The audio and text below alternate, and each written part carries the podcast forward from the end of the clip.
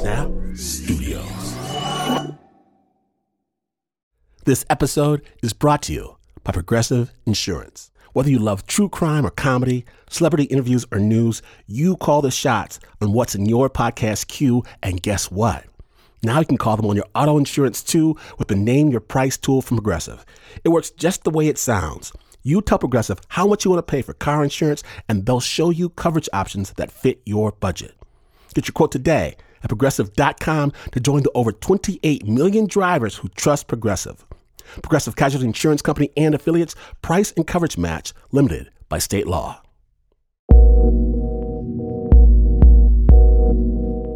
Okay, so I have a friend, a super good brother. His name is Earlonne Woods.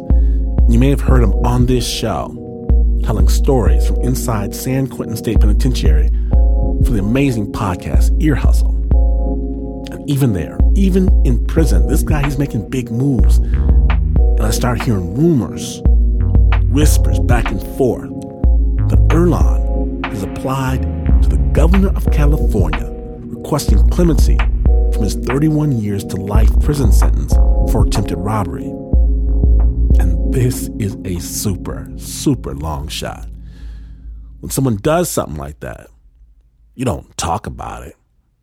You don't inquire. That might jinx it. You just cross your fingers and hope that lightning strikes. Well, after months of hopes and prayers and pacing and please, please, please, please, please, please, please, lightning strikes. California Governor Jerry Brown, in one of his finest acts, and one of his last acts as governor, he signs off on Earlonne's petition and commutes Earlonne's sentence. And suddenly, suddenly it is all over but the paperwork. Then even that is over. At 47 years of age, after having served over 20 years, Earlonne walks out of San Quentin a free man. Joy, joy, joy, joy. Now, even in prison, Earlonne already makes everyone he speaks to feel good because that's just how he is. But now, now, that spirit within him, it's infectious. You can't help but smile. Earlonne shows up at Snap Studios right around lunchtime. Hey, what you want to eat? He's like, man, I don't know. Well, I have a plan because not too far from here is a Brazilian barbecue, my favorite, and it's awesome. We go to the spot. I try to warn him that the salad is for suckers, but he doesn't listen. Then the gauchos, I call them gauchos, they start to stop by the table every couple of minutes to slice us off a piece of tenderloin or pork ribs, or top sirloin. It's delicious, roasted pork, fabulous. And enjoying this meal with Earlonne, who's been in prison for 20 years and is finally out with this crazy smile on his face, out with his people, out where he belongs, roast chicken, beef ribs, T-bone, more, more, until finally, finally, we have to tap out. And Lord, you can't help but grin. You can't help but be excited, but be thankful because sometimes, even in our darkest days, sometimes the universe does the right thing.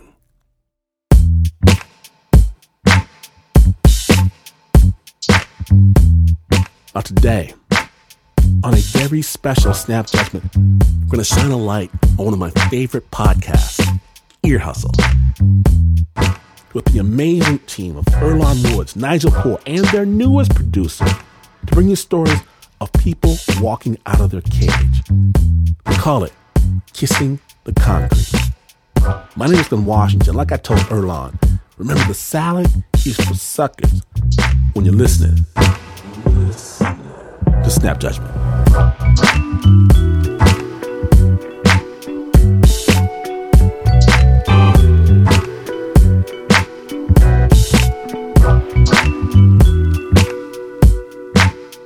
So, Earlonne is out now. Everybody at Snap, we're so happy for him. And while he's going through his own reentry process, coming back into society, he's now documenting the stories of other formerly incarcerated individuals as they leave prison and the challenges they face. With Earlonne on the outside, a gentleman by the name of Rhasaan New York Thomas, he's holding down the mic from inside San Quentin. And together, along with Nigel Poor, we're going to take us on a journey of two men as they transition from prison back into society. We begin with a young man during his final week of incarceration. Listeners should note that this episode does deal with a story from a prison context, and as such, sensitive listeners should be advised.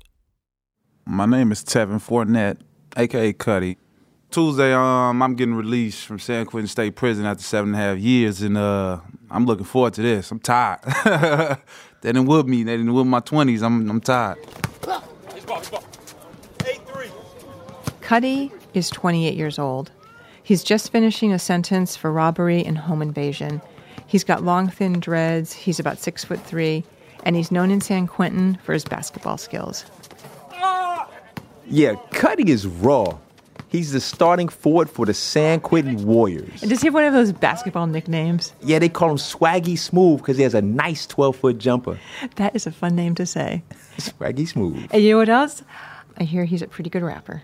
Yes, he is. We heard him at the top of the podcast. Guess life ain't what I thought it'd be, so I smoke to take all my pain away. So understand me when I say pardon me. My cousin died from When we interviewed Cutty, he was really, I mean, really excited about getting out. Lately at night, I've been just thinking about like next week I'm gonna be home. Like, damn, I want to go to sleep, but now I gotta study this DMV book. Oh, I gotta go to sleep, but oh, I gotta plot out some more stuff that I want to do. I gotta keep adding to the bucket list. I gotta keep adding to fragrances that I want to wear, st- everything. Cause now I'm free, so you know it's like I get to do whatever I want to do. The first day, he had his whole script down pat. Belgian waffles with, with whipped cream on top, sliced strawberries, and uh, strawberry syrup. I need it. With a side of orange juice. I need that. I ain't had that since I was like 18. And Cutty was not planning on eating those waffles alone. No, he wasn't, because Cutty got married when he was in prison. This is my first time actually on the streets as a husband. This is actually my first time just going on a date, breakfast date or something. So it's gonna be like, you know, I'm, I'm looking forward to that. I'm juiced about that. Okay, so the first day, waffles with his wife. Second day, that's all business. That's when I go get my license, my uh, social security card. I go register for school. I go register for the union. I got everything just set up. Now the third day, I really want to hit the studio or something. That's what my, my goal is. I gotta go work out, so I gotta go hit the gym. I gotta go hoop. So Cutty's got his first days on the outside all mapped out.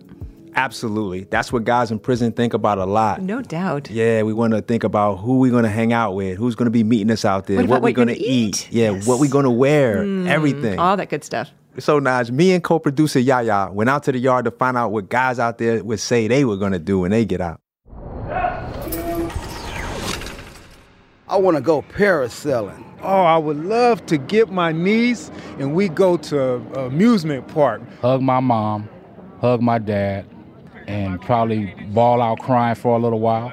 Just let it all out. get my wife over here from England, massage her throat with my tongue. I'm gonna take my girl and my grandkids up to a place called Usaw, and I go camping for a whole week. Hear the crickets chirping and the frogs croaking, and I want to take all my boys, man, that I grew up with to the paintball range. Wet t-shirt contest, dancing contest. I'm actually wanting to go see the symphony. I've never experienced any classical music, and I want to go experience that. I really want to go see the uh, point of no return in Africa, the the caves the, where they the slaves right before they was put on the boat, and get a sense of what that was like.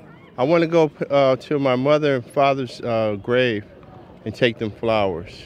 Let them know that I'm out and I love them and I miss them.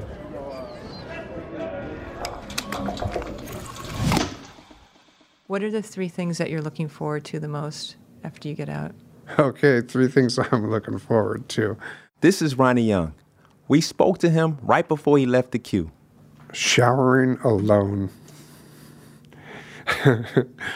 and not standing in line for the shower or going to brush your teeth and having to smell someone else on the toilet. Oh my God, that's so huge. um, being able to open a refrigerator door, grab a pickle or something to drink, ice cream. And then I got to have milk on ice cream. What flavor? oh God, it doesn't even matter to me. I, I, I just love ice cream.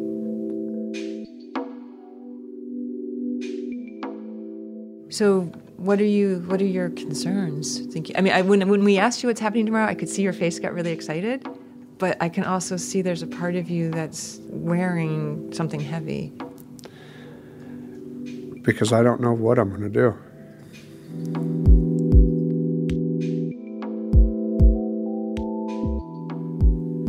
When we spoke with Ronnie, he was finishing up a three year sentence, but this was his sixth time being locked up. The longest Ronnie has ever stayed out of prison has been two years. How old were you the first time you came to prison? Ooh, 22?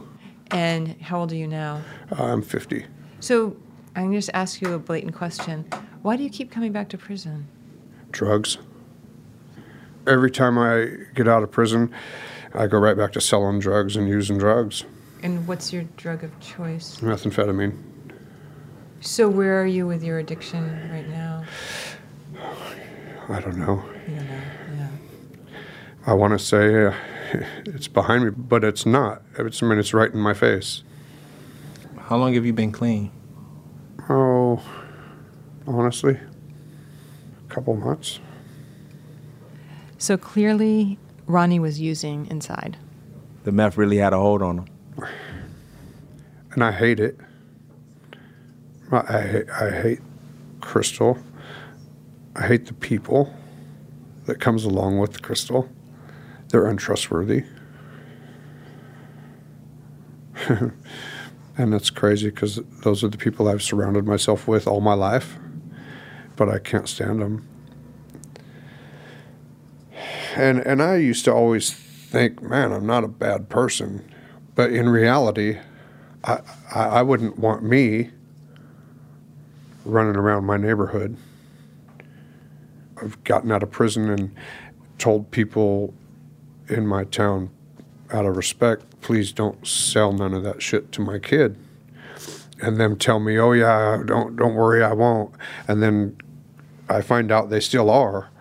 But I was doing the same thing. But I never stopped and thought of that until I got out of prison and saw my own son using and him on dialysis. So drugs were killing him. And then I said I would never sell drugs again. And then I got out last time and was living in my daughter's home and not working and feeling about that big because my daughter's supporting me.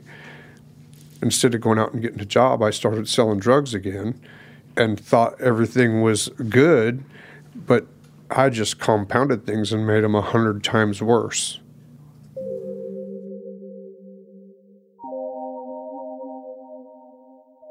Ronnie's son and daughter are deceased. They both had a rare genetic disorder, cystinosis. And in the case of his son, drugs may have hastened his death. Ronnie's mom lives in Alabama. And he has a grandson too. It's his daughter's son. And after years of going back and forth to prison, his family dynamics are all messed up. I, I don't know where I'm going to go. I I mean, I may have to go check into a drug program because I because I literally have no place to go, and I don't know because I've spent so much time in prison. Um, you get out there and, and everything is like overwhelming.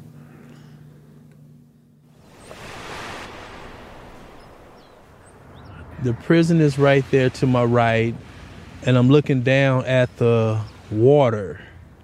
Uh, a few seagulls in the water flying around. Uh, it's coming up, and it got like a little itty bitty wave that'll come up. Watch this. You probably hear it. Like, let's see right now. Watch this. Oh, that sounded so nice. Hey, E. What up, Nige? So you went to the gates of San Quentin to meet Ronnie and Cutty. Okay, here he comes. Yep. And I was there waiting on Cutty along with his wife Lisa Mm-hmm. and a former friend of San Quentin and a former friend of Ear Hustle, Yep. Jason Jones, LB. which is Cutty's partner. Here he comes. I told you. Most guys come out with boxes, appliances, and all kind of shit. Not Cutty. I travel light. I travel light. Lisa jumped into his arms. Jason gave him a big hug. And then he came and hollered at me. What's up, dog? What's up with you, sir? How you doing? Oh man, you look good, man. Hey man, out here just having fun. Oh man, this You is, know uh, this I is, have uh, to know what he was wearing. a one in a lifetime So film. Cutty had on a navy blue sweatsuit and some black Nike Air Max 95s. I wouldn't have knew that unless he told me. What did that feel like when you put them on? Oh man, I was back. I was back, and then all I can do is dust myself off. Ain't, ain't it a different feeling than the khaki Yeah, prison Did shit? that- did them, them uh, pajamas they give us in there? Yeah, for sure, for sure. The cotton was soft. I felt everything. Shoes felt good. Socks. Oh yeah, it's good. How you feel right now, man? I'm ecstatic. I can't even. That was kind of low. He's like, I'm I'm ecstatic. ecstatic. I ain't gonna. Cause I'm trying to control it. Like I feel like jumping and running down the, down the thing right now. Bang, bang, Stay on your head. I'm serious. So you, like, you gonna do some sprints? they don't know. You I'm, do I'm some- telling gonna you, do I some run back and forth right now. But it's like I'm just trying to control it. All right, man. You know, Nige, mm-hmm. there was one more box he had to check. What was that? He and his wife had to hurry up over to Oakland to mm-hmm. check in with his parole officer by 10 a.m. Man, so no waffles? No waffles. Hmm. He had to meet his parole officer and sign his conditions of parole. Mm-hmm. So I caught up with him in the parking lot just as he was walking out. Conditions is victims association and court imposed. I got him to read the conditions of his parole. Wait, explain that. It's the things that he can do while he on parole and the things that he can't do. Letters, anything. And the third is the association with my crime partners. That's it. That's it. You know one thing that wasn't on his conditions of parole? What's that? Fire, dro, trees, edibles, hmm. sativa. Mm-hmm, mm-hmm, mm-hmm. Cutty's crime had nothing to do with drugs, so not smoking weed was not one of his conditions of parole. And also, it's perfectly legal in California. Well, it is. I mean, I didn't see. All I seen was a rolled blunt and a lighter, mm-hmm. and his car rolling out of the parking lot with Lisa at the wheel. They must have been really ready for those waffles. Yep, after smoking up an appetite.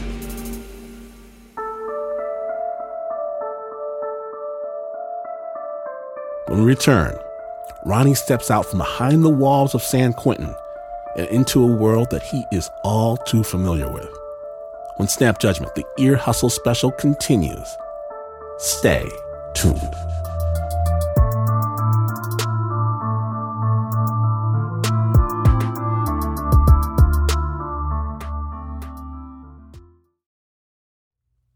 Support for Snap Judgment comes from Odoo. What is Odoo? Well, Odoo is the only software your business will ever need. Featuring a suite of integrated business applications, Odoo connects your business operations together so you can get more done in less time.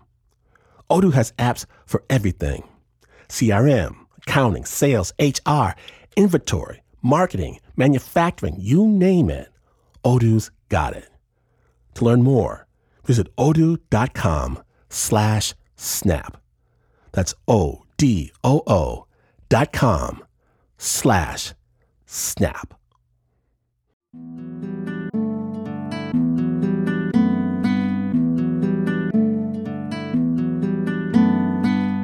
Welcome back to Snap Judgment, the Ear Hustle Special. Now, when last we left, Ronnie was finishing up a three year sentence at San Quentin State Prison, and our dear friend Earlonne Woods is waiting for him on the other side of the gate as Ronnie takes his first steps back into the free world.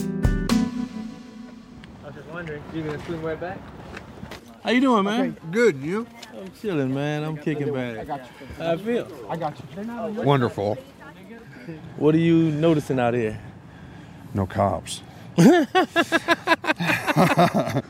And a crow. Yeah, freedom. Yeah, real talk, real talk. Let's go swimming. Yeah. Huh? It's water. They probably get mad though, huh? Thinking we were trying to escape or something. Okay, he sounds a lot better than when we talked to him inside. Well, it's finally real when you step off that van. Yeah. You know, it's your first moments of freedom. And his friend Tammy was there to meet him, to take him back to Stockton where he's from. Okay. But first, we went to get something to eat. Of course. Then Ronnie wanted to go sell some flowers. The roses. So in San Quentin, tons of guys do these really beautiful, crafty projects. And Ronnie made these roses out of soap shavings. And they're actually really colorful and beautiful. And smell good. And smell good because he either put perfume on them or he, He used used scented, scented soap. soap. Yeah, scented Yeah. soap. And someone in San Quentin had told him he can go to Fisherman's Wharf in San Francisco and sell it. Excuse me. Buy your lady a rose. He was carrying a bunch of roses in a cardboard box, and he was wearing the khakis, button down shirt, and sweatshirt his friend Tammy had sent him to wear his first day out. That sounds professional. And Nige, I gotta say, he looks a lot like a certain fictional TV character Mm-hmm. Who also has a history with methamphetamine. Walter White from Breaking Bad. Yep. And E, the resemblance is uncanny. And if you know the show, it's something you cannot help but notice about him. And he doesn't seem to mind either. I mean, he even got a big ass picture of Walter White pasted on a notebook that he carries around. He does. Excuse me. Are you guys from here? Hi. How are you? Oh, that's it. You don't want to talk. All right. I don't know what to say to these people. I'm getting nervous. After getting shot down at least six times, Ronnie approached a young couple. He was a little rusty. Excuse me. You have a minute? Where are you from? Are you from here? No. Where are you from? Mexico. So have you heard of San Quentin? San Juan? San Quentin? The state prison? No. No. So look, I I, I make these out of soap, right? And this this right here is the, they run a newspaper inside the prison, and so I rolled up the the newspapers and and made stems out of them. Are you interested in a rose for your lady? How much is for a rose? Twenty dollars. What? 20 bucks? Hey, look, he was thinking he was selling them for too cheap. Oh, boy. Because he said, hey, man, it's too much work for just 20 bucks. I know, I hear that, but asking for 20 bucks on the street's a lot. Okay. Thank you. Thank mm-hmm. you. Have a good day. Thank you. Huh? So let's talk about that. Your first deal of your freedom got you a $20 bill. Yeah. You made some couple happy. Right. Yeah. Some couple from Mexico. From Mexico. You guys want to go? And that was it. One sale, and Ronnie was ready to move on. Uh, mom, this is my phone number. You can call me. I'm out of prison, so call me. Okay, bye. I love you. Bye. We drove him to a hotel where he was going to meet his friend Tammy. And he started thinking aloud about who in his past he wanted to reconnect with. I really want to see the mother of my kids and my grandson. I haven't been with the mother of my kids in a long time, like since my daughter was born. And my, my daughter was 28 when she passed away. We dropped Ronnie in Richmond with Tammy, and she drove him to Stockton that same day. Please leave your message for And then I lost contact one for two weeks. Hmm. Hey, what's up, Ronnie? This is Earlonne Woods. Um, Finally, we got a text from him that said, I just want to let you know that I apologize for the way I acted. So, what was he sorry for, actually? Shit, he ghosted on us. Uh, yeah. He stopped calling. Anyhow, I drove to Stockton to see him. I met him at the bus station. It was windy, so we sat in the car and talked, and we got right to it. So since the time we left you, what have you been going through? Uh, well, I've already been using. Look, I'm at the at the bus station, and some dude comes up and and he's going, "Hey, Ronnie, hey, Ronnie," and I don't even know the dude, right? And you knew your name and shit? Yeah, because I used to sell him shit, right? Oh, yeah, okay. And there it went, and uh, yeah, I mean, yeah, it was all bad. Mm. Do it make you feel better? No, absolutely not. It makes me feel worse. As soon as I got high, I I don't even want to be around nobody because I certainly don't want people knowing. You know what I mean? Right. Uh, fuck, that's what's kept me in prison all my life, man. Is drugs. I hate it, bro. I mean, I, I'm I'm I'm sleeping on the streets. One night I slept. I, I went. check this out. One night I went into the police department to their lobby, curled my ass up on the floor, and went to sleep. Well, it was it, was- it was the safest spot, huh? Right. It nobody nobody gave me nobody bothered me, but uh, it, at Target in Manteca, they they got them big huge ass dumpsters, and that's where I slept the other night. Was it cold or something? And it was like, man, that's the best spot. Well, it was I mean, because there was a bunch of cardboard in there. You know what I mean? So it was the cleanest spot probably. I don't know, man. I don't understand why they don't just put me in a program, man. Put me in a program.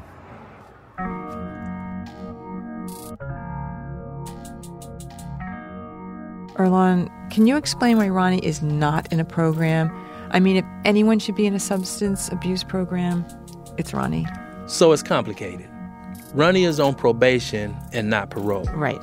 So most people that get out on parole, you have to have your plans lined up for what you're going to do, where you're going to live, where you're going to work. If you have to go through drug treatments or alcohol treatment programs, you got to have them in place on the outside because Mhm. you're going to need that. Mhm. It's all sorts of things. But people on probation like Ronnie don't need the plans like that before they get out. Okay, so Ronnie walked out of the gates with a lot less lined up. Exactly. Another thing is that parole is a state program. Okay. But probation is ran by the counties. Some counties will put a lot of effort behind getting folks connected with rehab and stuff like that. Mhm. And for other counties, including the one Ronnie's in, that's less a priority. But I heard the county actually offered him housing. So why didn't he take it? I mean, he had no place of his own. At the time, he told me that he didn't want to live around other addicts. That's a trigger for him. Okay. Sometimes he stays in a hotel room Tammy pays for. Okay. But he doesn't want to break her bank, so he's been spending time on the streets. In any case, he wanted to go to Manteca, his hometown, about 20 minutes from Stockton. Mhm. So I drove him and we continued to talk. What do you feel was one of the lowest points being out here on the streets? Oh man, I don't know. Um, just walking and, and having no place to go. Like, I mean, nowhere to go. Unless I want to get deep up into it again, you know? And I don't, bro. And as we were driving, we passed places he knows all too well. Right out here, French Camp Road, right? Uh. Homeboy, I was out here walking. Yeah? Look, I was I was in this orchard right here, right? Uh. Huh. But then over here, you you, you got uh, a cemetery, right? Uh huh. It's where my kids were cremated. But man, I was just walking around out here, bro. Nothing to do, nowhere to go. He'd been out of prison two weeks and freedom was taking its toll. I mean, he looked all right, but clearly he was hurting. Yeah. Uh, at one point, he wanted to show me something, Look at this. and he took off his shoes. Look at And that's just from walking? look at the purple. And and you showing your feet, and that's just from walking. Yeah. Hmm.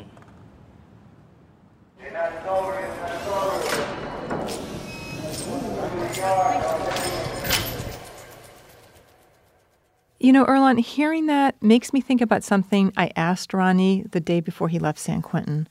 I gotta ask you a really hard question. I'm Okay. sorry. Are you better off staying in prison than getting out? No. Can you talk about that? We. God, I don't even like that.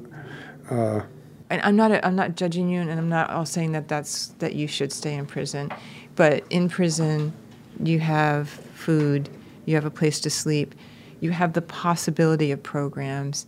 So that's why I'm asking you are- are you better off in prison where you have all of these things, or is prison so horrible? Doesn't matter. I want to be outside. Prison is horrible. There's no part of you that would stay here. No, absolutely not. No. I, I, I hate it here.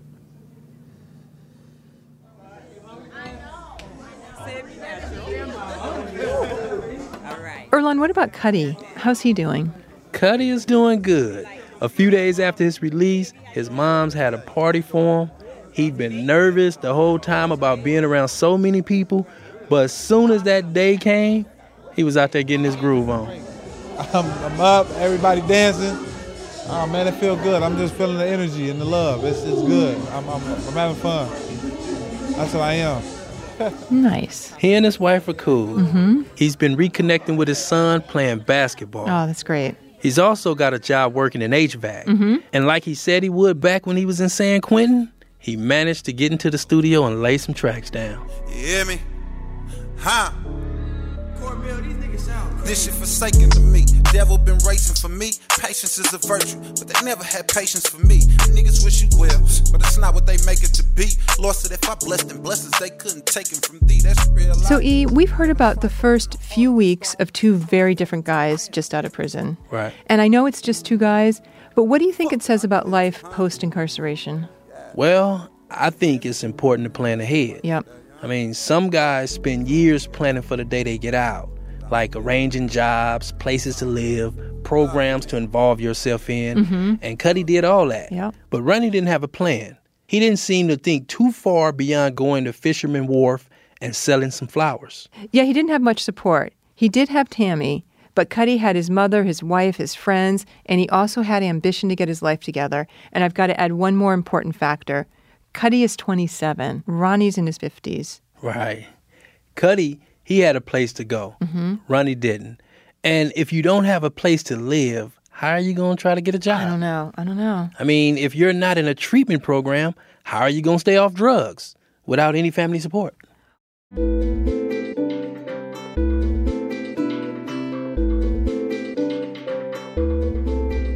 Big love to Cutty and to Ronnie for sharing their stories with the Ear Hustle team. Both of you gentlemen, we wish you all the best, and please believe this story it does not stop here. When we come back, we're going to travel back behind the walls and drop a microphone in the middle of San Quentin State Prison. When Snap Judgment, the Ear Hustle special continues. Stay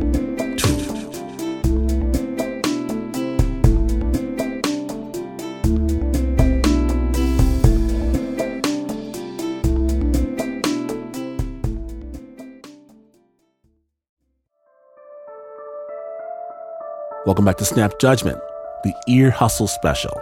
Today we're going to shine a light on the amazing podcast Ear Hustle from PRX's Radiotopia.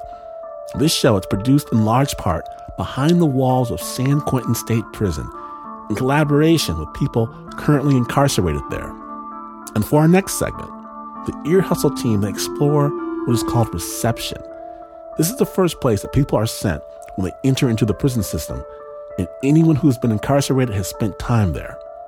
We begin with Ear Hustle co host Rhasaan New York Thomas, who recounts what it was like when he first came to prison. It's my first time being locked up. And somebody was just really cool. A guy took a liking to me and he just started telling me how jail works. He said, when you go inside, don't show no fear.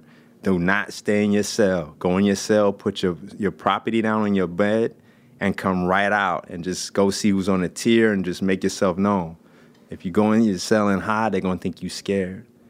And they also told me don't accept charity in prison. Don't let nobody give you a candy bar. Don't let nobody give you anything because there's always strings attached. Yeah, will you tell me that story? So, what does it mean if someone leaves a candy bar on your bunk? Oh, it's a setup. What do we explain that? The theory is you're just coming to prison. You don't have any property. Yeah. If you eat the candy bar, then you owe them, and you have no way to pay with money. And so they expect you to pay with a sexual favor. booty bandits. Let's just call them what they are, booty bandits. Guys that are in the, trying to turn young, uh, naive prisoners out and make them their prison property. Hmm. So you knew that going in. I was scared to death. That's like my worst nightmare. Like to be raped or something like that. Worst nightmare. That is the voice of Rhasaan Thomas, aka New York. And he's actually talking about reception in New York State, which is where he first went to prison.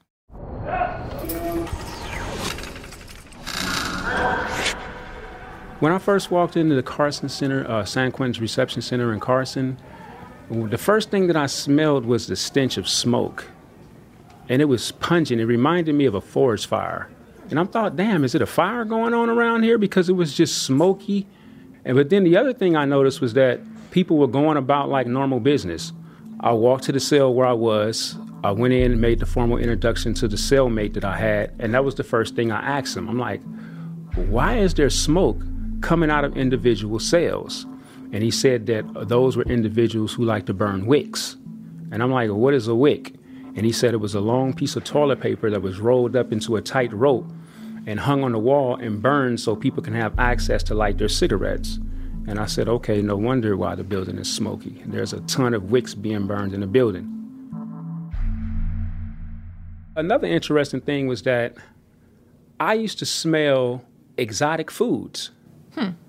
I'm like, where is this food smells coming from? I'm talking about Chinese food, Mexican food, different kinds of food. We're in reception. We don't have hot pots or anything. So where where is this coming from? And so my cellie said, well, you have guys who have cafes. And so I was like, well, how are they making the food smell this good? It smells like diner food, greasy spoon food.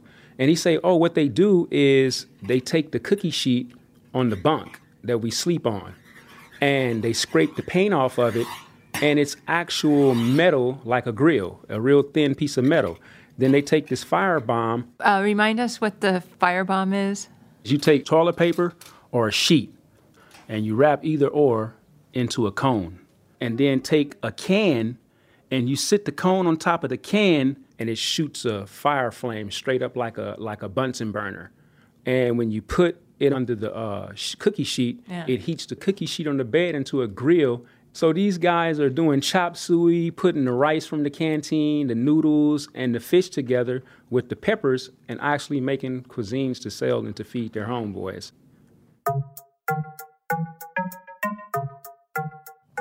Okay, that's impressive that you can actually take that sheet of metal on your bunk and turn it into this giant frying pan. Or a gangster grill. Gangster grill. Okay, so you can make this grill and then you cook these snacks to share with your neighbors. Yeah, guys in prisons are geniuses. and the guys that been in reception for a while, they pass on their tricks to the new guys coming in. Nice. But most guys that come through reception, they don't remember it as a place of good food or good smells. The cockroaches, the heat, the sweat, noisy, smoke everywhere. You couldn't sleep, couldn't rest. It was miserable. It was really miserable. So I remember That's David Ditto. Before coming to San Quentin, he was in reception at Chino State Prison, which is right outside of Los Angeles. And when he was there in 2012, there were problems with the plumbing. the toilets didn't work. So, what would you do if you had to go to the bathroom?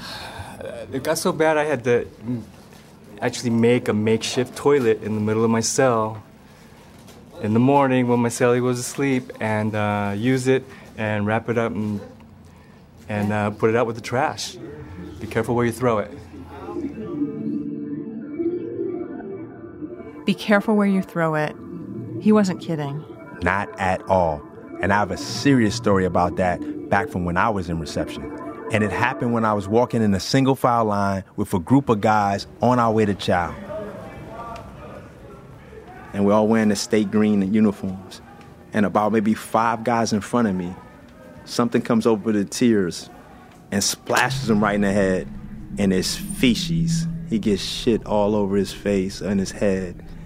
And the craziest thing about it is nobody laughed at him. He didn't take it like no big deal. He just wiped it off as best he can. He looked up a little bit and he just kept walking like nothing happened, straight to chow.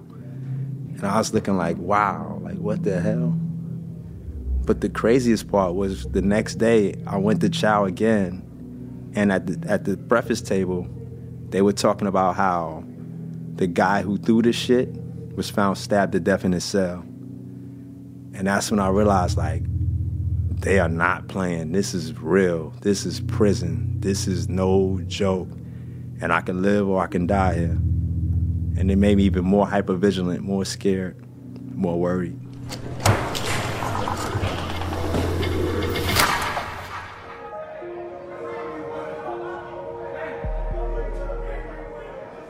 So we're talking about reception, the place where guys go when they first enter the prison system. I think the thing that was most difficult for me to deal with in reception was the noise. This is Louis Brackett. He recently went through reception here at San Quentin. They're just so loud. They're talking to this guy down here, and this guy over here, this guy up here, this guy over here. Like, hey, what's up, homie? Good morning. Hey, I sent mine, bro. Or I'll send mine right back. And da da da da. And they just doing that all day. And it was just driving me crazy.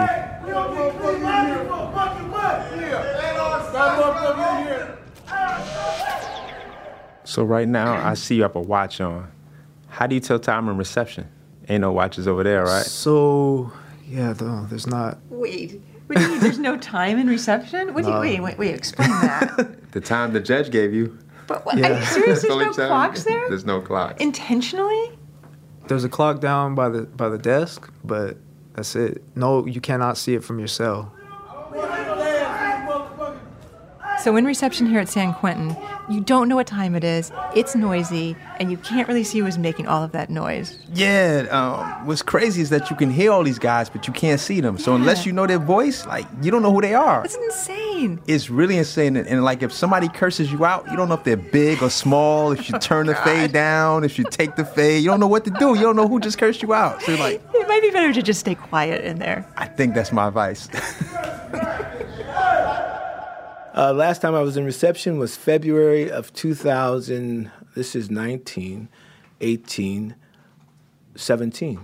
Jeff? Atkins is a professional musician. Yeah, I lose track. He's I've been been in prison before, back in the 1990s. I was in And this was his second time in reception? Second, third, I'm not sure, Nige, but he's definitely what I'm gonna call a returning resident. Okay, so this is maybe his third time in prison. Uh, at least. I'm telling you, yeah, more than three times. Lonnie just let us know it's more than three times. So what that tells me is he really knew what to expect. Yep, and that was no TVs, no radios, and very limited phone calls. Apart from reading, there's no entertainment, except what guys can come up with themselves. Yeah, reception's a whole lot of boring. It sure sounds like that. Oh, heck yeah. But Jeff says the last time he was there, there was something going on every night. Anywhere from after chow, which is usually around 6:37, or after the evening meal, they kick it off. You know, some guy will start rapping, or they'll have a comedy, you know, show. Uh, They'll do skits. You know, they'll do commercials. Bring me like peace out. Indian Friola gang. So, New York, this is what they call Showtime at the Apollo.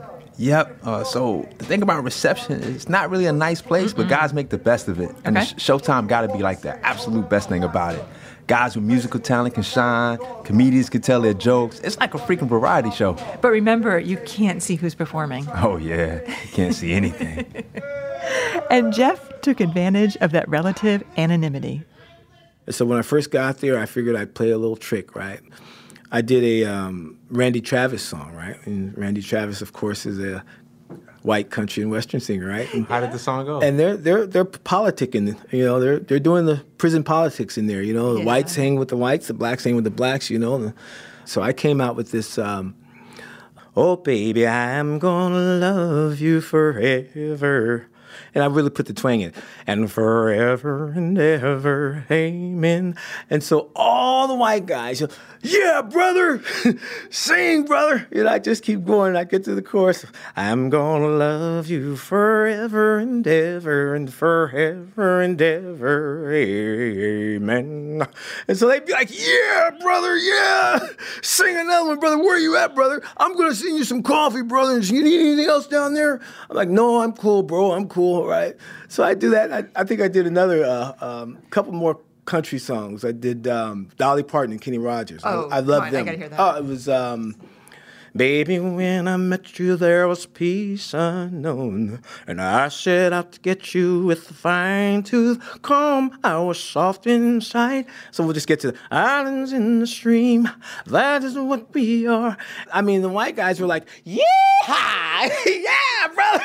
yeah. They, I mean, it was like a standing ovation, a thunderous scare, beating on the walls. Oh, and, yeah, bro. it was, they were pumped. I mean, yeah. So I knew I had them, right? So I did. Um, I think it was. Uh, I did Michael Jackson. You know, early Michael Jackson. Um, Who's loving you? You know, right I after go, doing I go. When I, I had you. So you know, it was Who's loving you, and they were confused now. They're like, wait a minute, brother. what? What nationality are you, brother? The white Jews were yelling at that? Uh, yes. right. But before I could, I, I wanted to say, I'm a right. so when I told them what I was, right, they were like, oh, all right, brother, as long as we know. And then now they're mad at their, my neighbors. They're like, hey, hey, Ronnie, you were next to this dude, bro, and you didn't tell us anything? You know, I'm like, what is this position to? But anyway, yeah. Did they ever give you anything? Like they send you They offered, uh, absolutely. before they found out? When they thought you were and away? even after, to Oh, be honest okay, with you, okay, I'm all telling right. you, music uh, Mm. is so universal that it, that it was just uh, fun and games to me.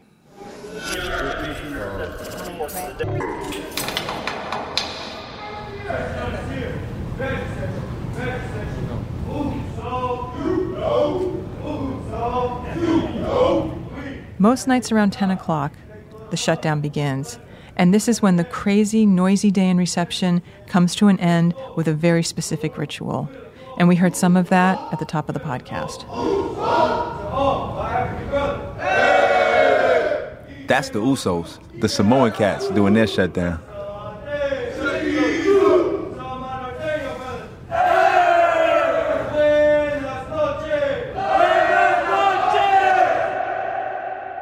Here's Louis Brackett again, remembering what it was like to lead the shutdown.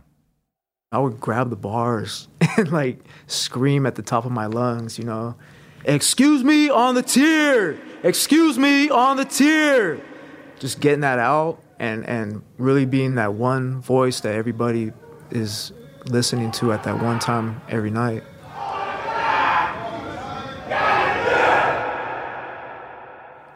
First time I heard the shutdown, I loved it. This is Talib Brooks, who was in San Quentin's reception in the early 90s. I love the unity. I love the respect. I love the structure. I really appreciated that. I was like, man, I don't believe I'm hearing this. They're really having a respectful ending to the night. Wow. I mean, you could hear a pin drop. That's beautiful. That's eerie. That's power.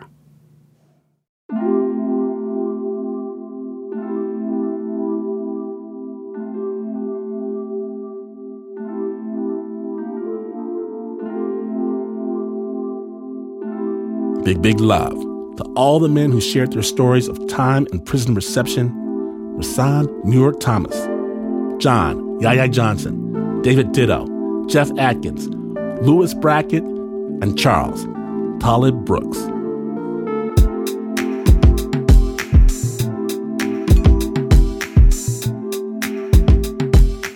And snappers, I urge you to go check out the amazing work the Ear Hustle team is doing. Can find pictures from the stories and dozens of episodes over at earhustlesq.com. The team has just launched their fourth season of the show, and it's packed with incredible stories from both inside and outside the prison walls. Ear Hustle comes to us by way of PRX's Radiotopia, and it's produced by Earlonne Woods, Nigel Poor, Rhasaan New York Thomas, John Yahya Johnson, Pat Mesiti Miller, and Bruce Wallace. The music for those stories was by incarcerated people inside San Quentin, Antwan Williams and David Jassy. It's sounding fantastic, fellas. The senior producer is Curtis Fox, and the executive producer is Julie Shapiro. Special shout out to Lieutenant Sam Robinson, the public information officer for San Quentin. Sam, we appreciate you. Thank you to San Quentin's warden, Ron Davis. Ear Hustle, it's made possible with support from the Chan Zuckerberg Initiative, working to redesign the justice system by building power and opportunity for communities impacted by incarceration. To the whole team, we're sending big love from here at Snap and can't wait to hear what you're doing next. We have links to all that is Ear Hustle on our website, snapjudgment.org.